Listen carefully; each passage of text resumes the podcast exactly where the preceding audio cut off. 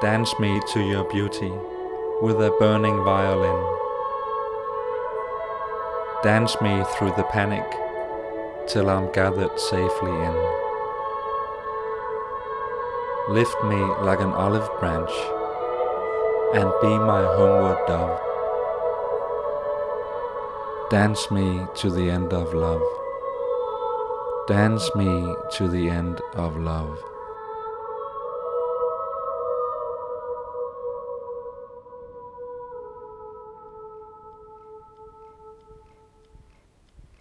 Leonard Cohen fik lov til at være den stemme, som indledte dagens afsnit af Stemmer fra Apsis. Og det gjorde han, fordi det i dag skal handle om dans, eller mere specifikt dansen mellem det materielle og det immaterielle, og den slags skønhed, der kan opstå i lige netop den akt. Mit navn er Elisabeth Hartmann Evald, og selvom jeg selv er en håbløs danser, så håber jeg altså alligevel at kunne præsentere et eller andet begavet om det her emne i dag. Jeg har i de foregående afsnit kigget på, hvordan der i kirkerummet kan tales om en særlig samsensning eller synestesi, i kraft af, at nogle bestemte skønne proportioner findes i både musikken og i arkitekturen. De her særligt guddommelige principper går altså igen i både noget auditivt og noget visuelt. Det er med andre ord forhåbentlig blevet klart, at der i kirkerummet er nogle strukturer, som er altomfattende og som går på tværs af vores sanser.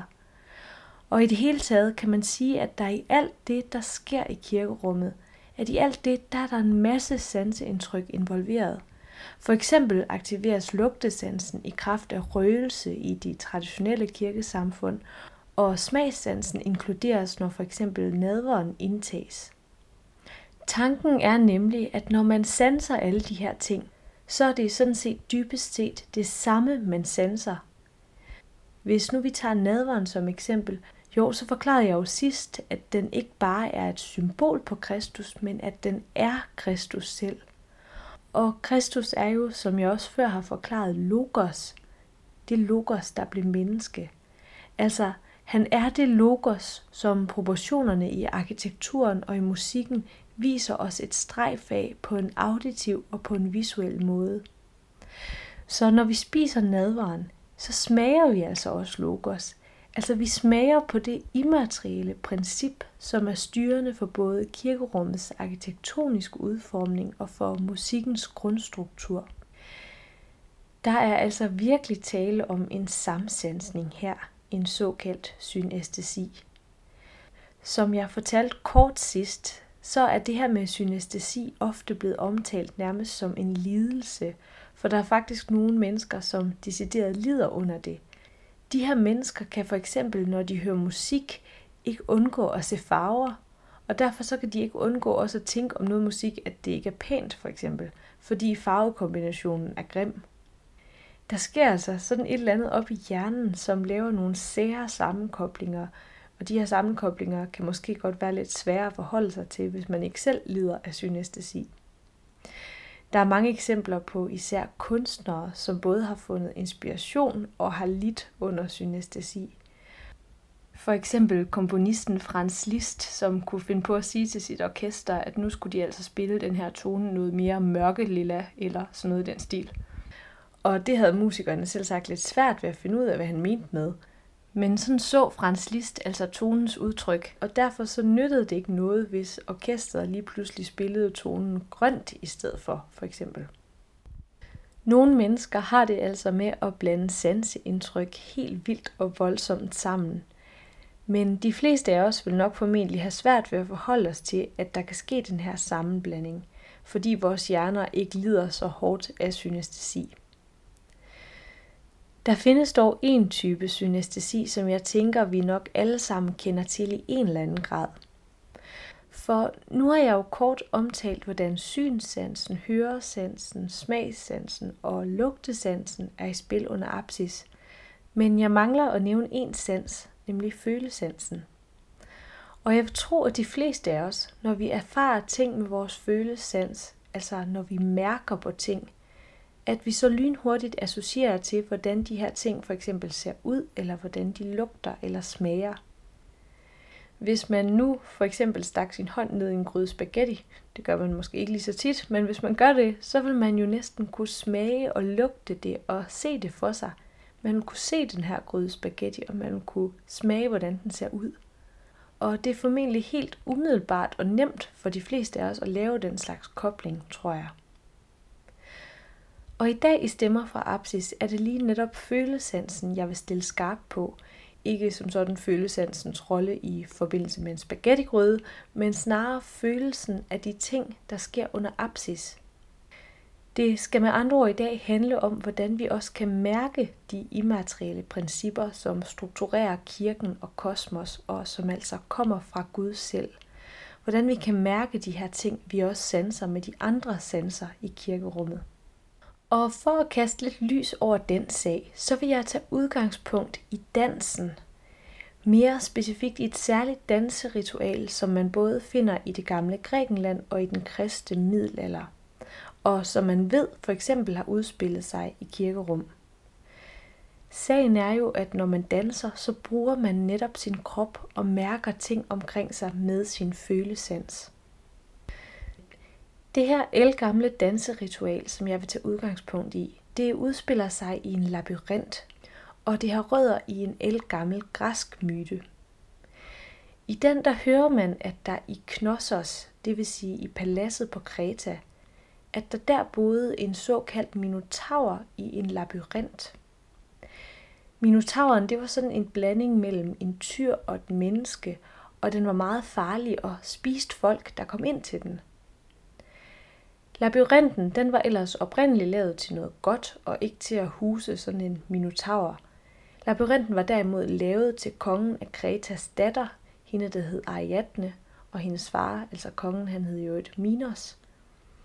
Den her labyrint var lavet af guden for den kreative udfoldelse, Daedalus, som han hed, som et slags dansegulv til Ariadne. Men nu boede den her minotaur der altså og fordi Kreta var i en gammel gæld til Athen, skulle der hvert år ofres syv ungkarle og jomfruer til den her minotaur.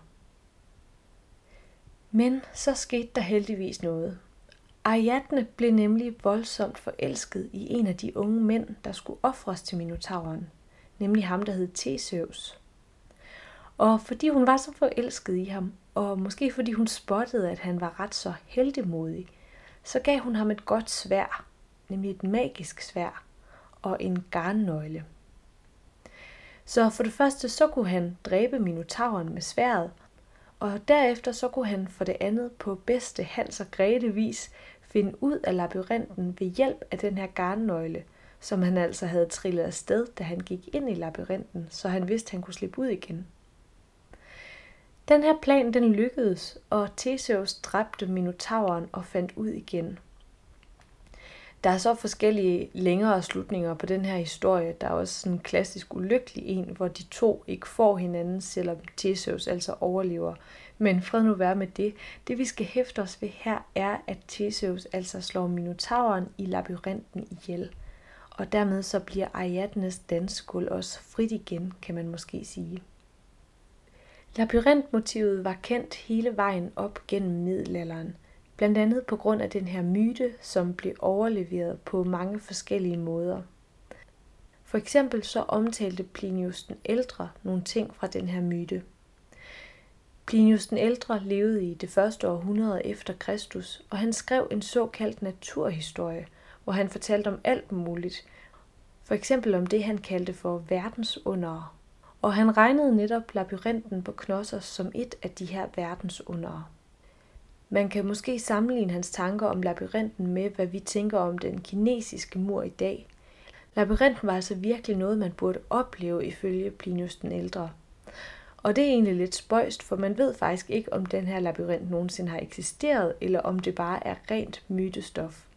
Formentlig er det det sidste, der er rigtigt, altså at det er rent mytestof, men alligevel kan Plinius altså regne labyrinten som et verdensunder. Labyrintmotivet blev blandt andet i kraft af Plinius' skriverier ved med at florere op igennem middelalderen, og derfor dekorerede man blandt andet kirkegulve med labyrinter. Vi har et fantastisk eksempel på netop det i katedralen i Chartres, og det har jeg lagt et billede op på Facebook af, hvis man har lyst til at se med der.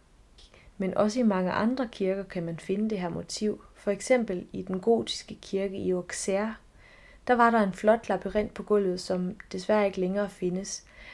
Dog så har vi noget andet bemærkelsesværdigt om den her labyrint fra Auxerre-kirken, nemlig et dokument. Heri der beskrives der et særligt påskeritual, hvor menighed og præst opfører en dans i den her labyrint, der har været på gulvet. En ludus, det vil sige en leg, som der siges. I den her ludus, i det her ritual, der deltager menigheden sammen med præsterne i en slags dans i labyrinten, hvor man tematiserer, hvordan Kristus gik helt ned i døden og opstod igen. Labyrinten var dermed med til at markere, at man altså skulle helt ind i den, helt ned i døden, så at sige, for at kunne opstå igen. Ligesom altså Theseus skulle helt ind til Minotauren. På samme måde så skulle Kristus helt ind og se djævlen i øjnene inde midt i labyrinten og lægges i graven for at kunne opstå igen og på den måde sejre over mørkets kræfter og frelse verden. Den græske myte kom altså på den her måde til at udgøre en slags ramme for den kristne påskefortælling. For i begge fortællinger, altså både den om Theseus og om Kristus, er det jo altså mødet med døden og forløsningen fra den, som er centralt. Og mødet med den her død sker netop midt i labyrinten, og forløsningen sker, når man kommer ud af den igen. Som sagt så deltog menigheden vel at mærke i det her ritual i Auxerre ved at danse med i labyrinten. Og det er det, jeg i det her afsnit vil fokusere på, for jeg tror, at det har en meget bestemt signifikans, at menigheden deltog med deres kroppe i den her dans. Det er nemlig tydeligt, at man i Auxerre har tænkt, at man kunne danse påskemysteriet ind i menigheden, kan man sige. Sagen er, at der sker noget, når vi bevæger vores kroppe. Man tænkte, at man kan danse noget ind i sin sjæl ved at bruge sin krop.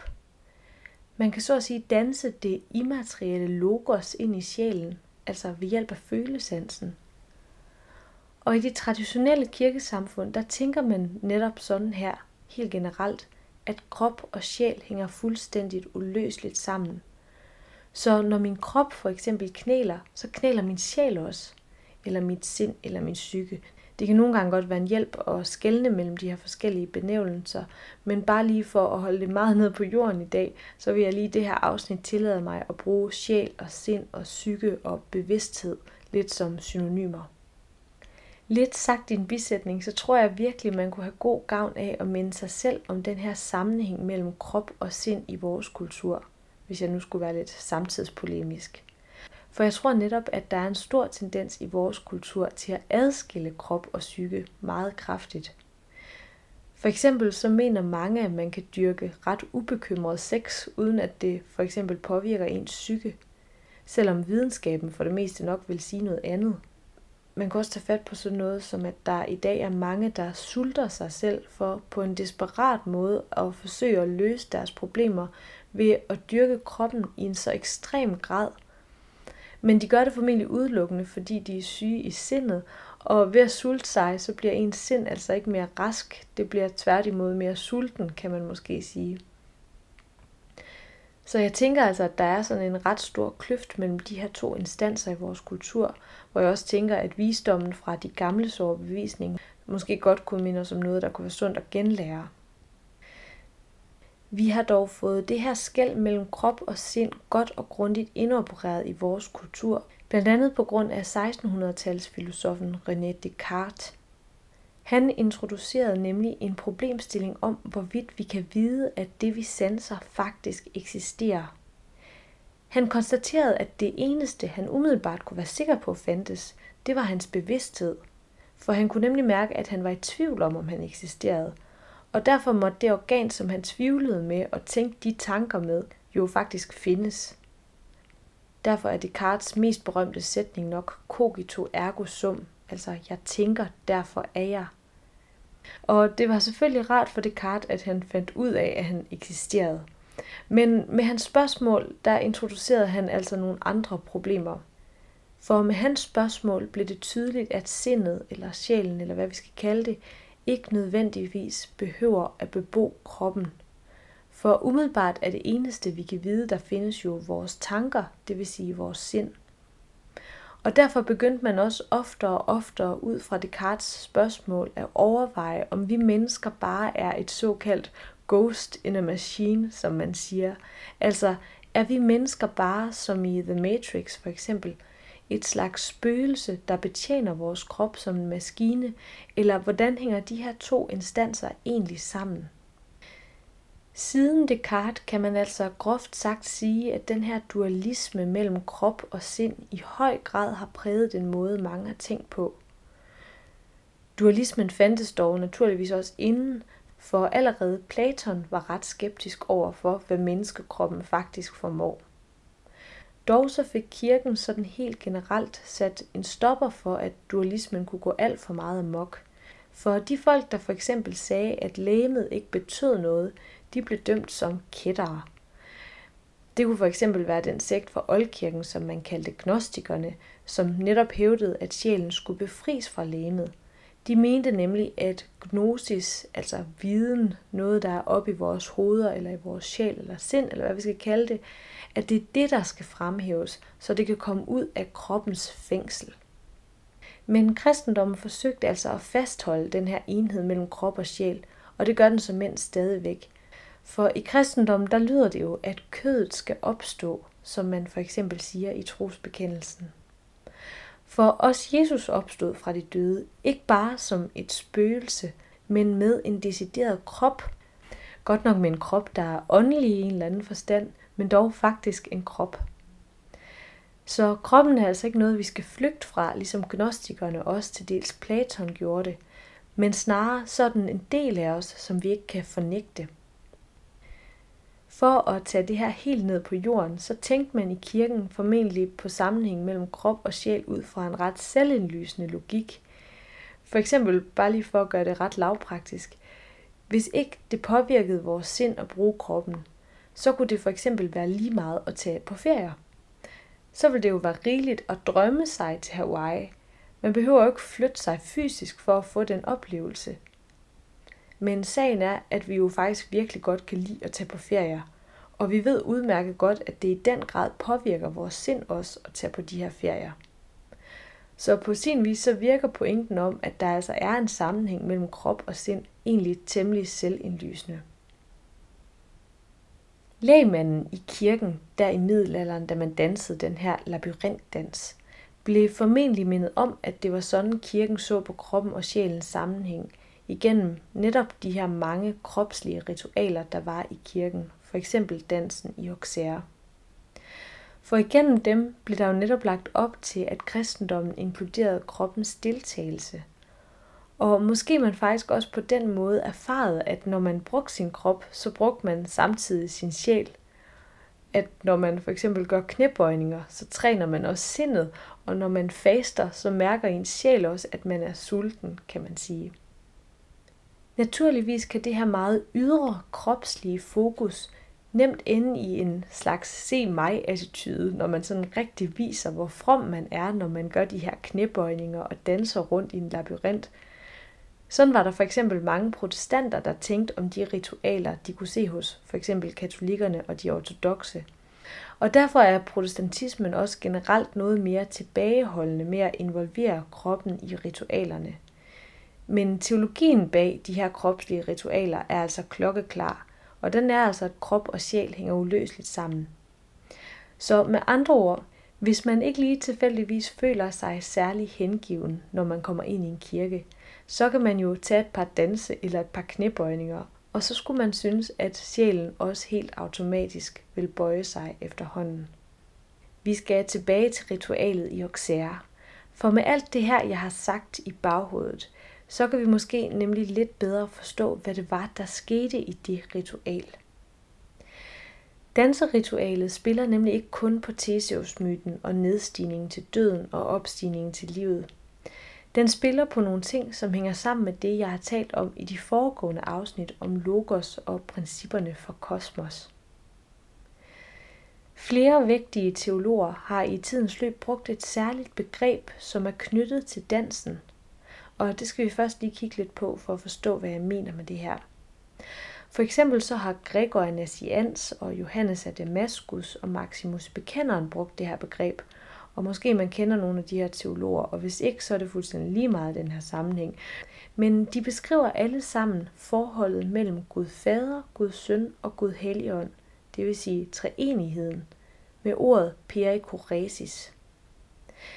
Perikoresis er et græsk ord, som kan oversættes med ordet rotation eller omkransning måske.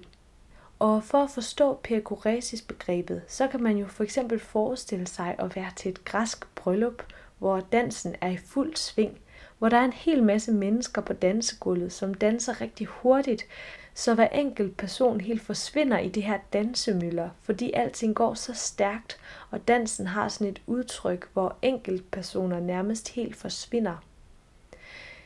Man kan finde eksempler på sådan en slags dans på vaser fra det gamle Grækenland, hvor man kan se, at folk danser rundt om vasen i cirkler, mens de holder hinanden i hænderne. Hvis nu de dansede rigtig hurtigt, eller hvis man drejede vasen, så kan man forestille sig, at de helt forsvinder i den her cirkeldans, i den her perikoresis. Og jeg har lagt et billede op på Facebook-siden af netop den slags dans på en vase. Det var altså netop som en perikoresis, at de her nævnte teologer beskrev treenigheden som en perikoresis, en dans. De talte om treenighedens dans.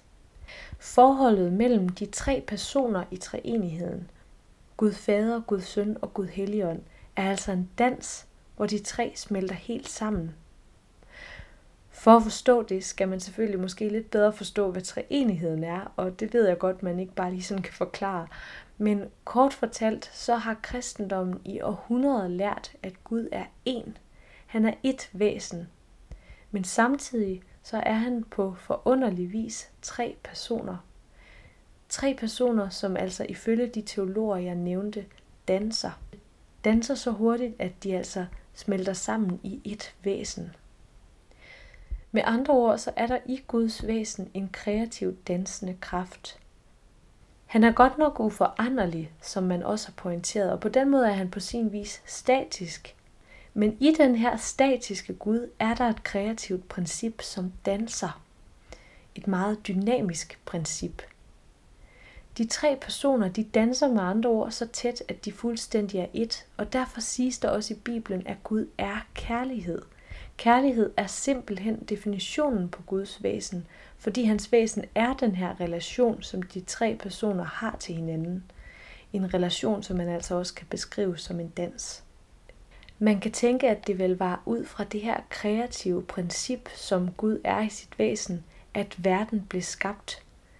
Det var på en måde det, der kom til udtryk, da Aslan sang verden frem, hvis vi skal bruge C.S. Lewis' allegori. Og det er derfor også det kreative princip, der gennemstrømmer kosmos og får det til at udfolde sig.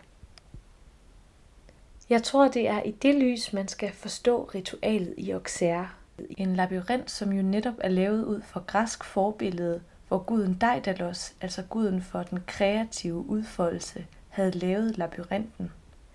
Når man danser i labyrinten, bruger man sin krops kreative kraft og danser med i labyrintens cirkelbevægelse, som er en perikoresis.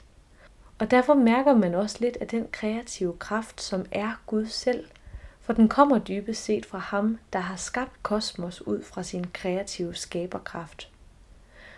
Og i den her cirkelbevægelse kan man sige, at man jo gør det samme som Gud. Man bruger sin krop for at gøre det samme som Gud selv.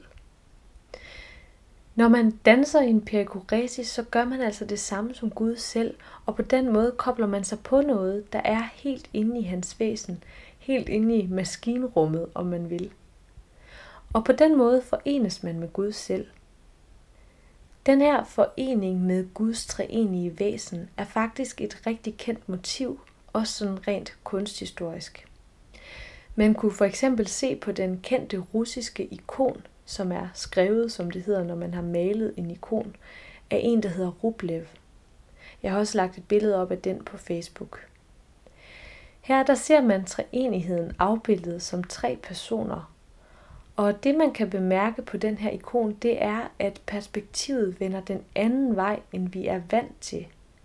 Man er jo vant til, at der i et billede er en slags forsvindingspunkt inde i billedet, så vi altså som betragtere kigger på noget, der for eksempel forsvinder i horisonten et sted.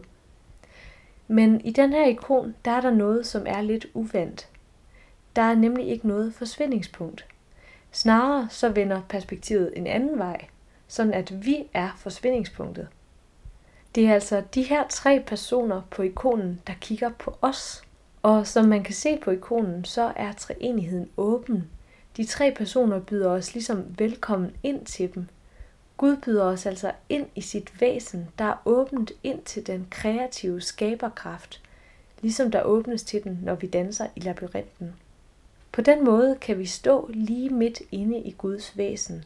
Vi er altså forenet med ham, ligesom det i øvrigt sker på en måske endnu mere konkret måde, når vi bruger vores smagssans og indtager nadvaren og brødet, det vil sige Gud selv, bliver en del af vores kroppe. Når man danser i den her cirkelbevægelse i labyrinten, er det vel at mærke, hvis vi skal følge Auxerre-dokumentet, påskemysteriet, der er i fokus. Med sin krop, der går man så at sige samme vej, som Jesus gik. Men også her er det tydeligt, at man netop med sin krop gør noget, som Gud også gjorde. Man går ind i døden med sin krop og opstår igen med Kristus. Og på den måde så forenes man altså med ham, ligesom i perikoresis-dansen. Det er lidt ligesom Leonard Cohen synger i det citat, jeg indledte med, som blandt andet handler om, hvordan orkestret i koncentrationslejrene spillede mennesker ind i døden. Dance me to the end of love, synger han. Man bliver danset ind i døden, fordi der spillede musik i de her koncentrationslejre. Det er sådan set lidt ligesom i labyrinten, fordi der gøres man til ét med Kristi død gennem dansen. Men vigtigst af alt, så opstår man også fra døden igen, fordi Kristus opstod. Og det gør man altså også ved hjælp af en kropslig bevægelse. Der sker altså en forening med Gud på grund af det her påsketema og døds- og opstandelsestema, ligesom der sker en forening i kraft af cirkeldansens perikoresis motiv, der kobler den dansende på Guds væsen selv. For at opsummere, så spiller den åndelige erfaring altså på alle tangenter i den fysiske sfære, også følesansen og vores krop og dens bevægelse.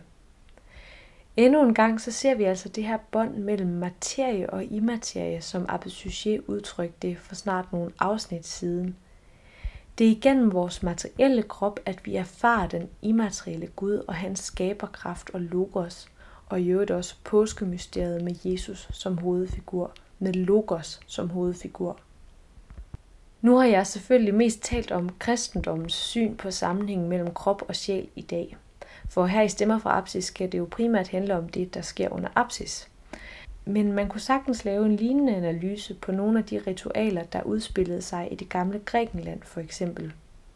Derudover så har man faktisk i de seneste år virkelig forstået inden for mange kunstneriske praksiser, at man igennem kropslig bevægelse kan få en særlig æstetisk erfaring, eller for at tale med et kristens sprogbrug, at man kan koble sig på Guds immaterielle principper ved at bruge sin krop.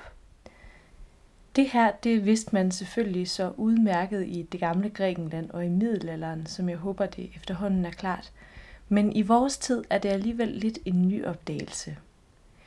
I århundreder har kunst og mange udstillingspraksiser nemlig groft sagt lagt op til, at kunst skal være interesseløs.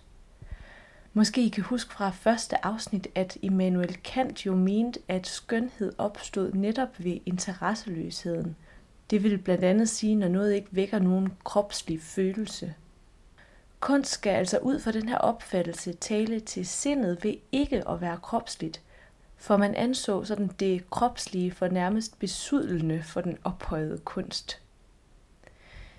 Inden for samme kunstsyn har man derudover arbejdet ud fra, at et værk kun må have ét medie. Det kunne for eksempel være lærredet, eller det kunne være skulpturens marmor osv. De her forskellige medier, de måtte ikke blande sig, for så rodede man rundt i kategorierne. Det er sådan en slags oplysningstidstendens, som fortsat op igennem tiden. Så de her kategorier, de står altså skarpt. Der er noget, der hedder maleri, og der er noget, der hedder skulptur, og der er noget, der hedder arkitektur. Og de er fuldstændig lukket for hinanden.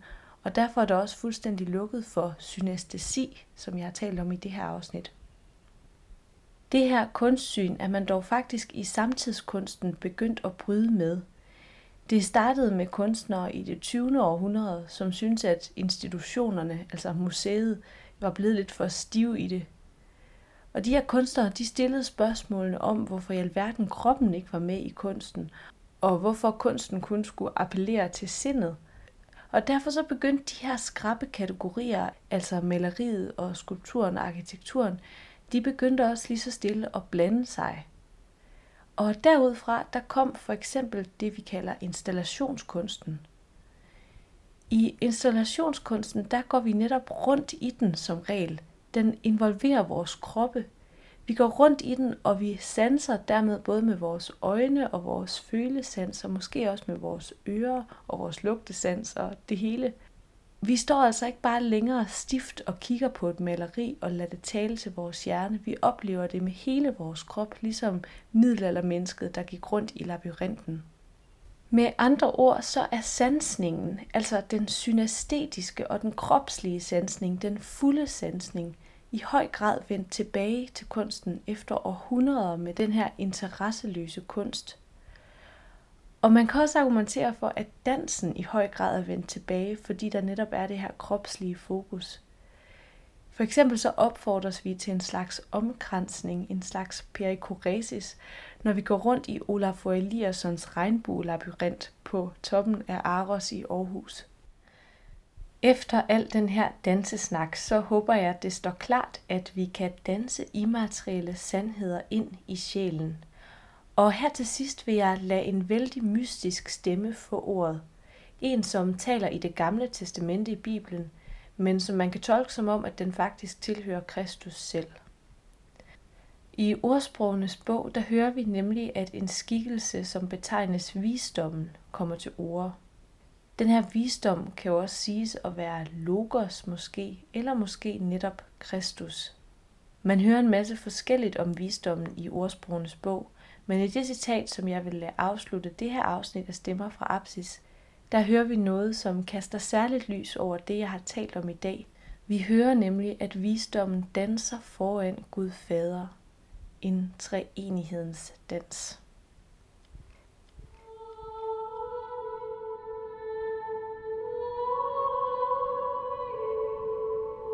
Fra evighed er jeg dannet. Fra begyndelsen før jorden blev til. Da han lagde jordens grundvolde fast, var jeg ved hans side. Jeg var til glæde for ham, dag efter dag. Jeg dansede foran ham hele tiden. Jeg dansede på hans hvide jord og glædede mig over menneskene.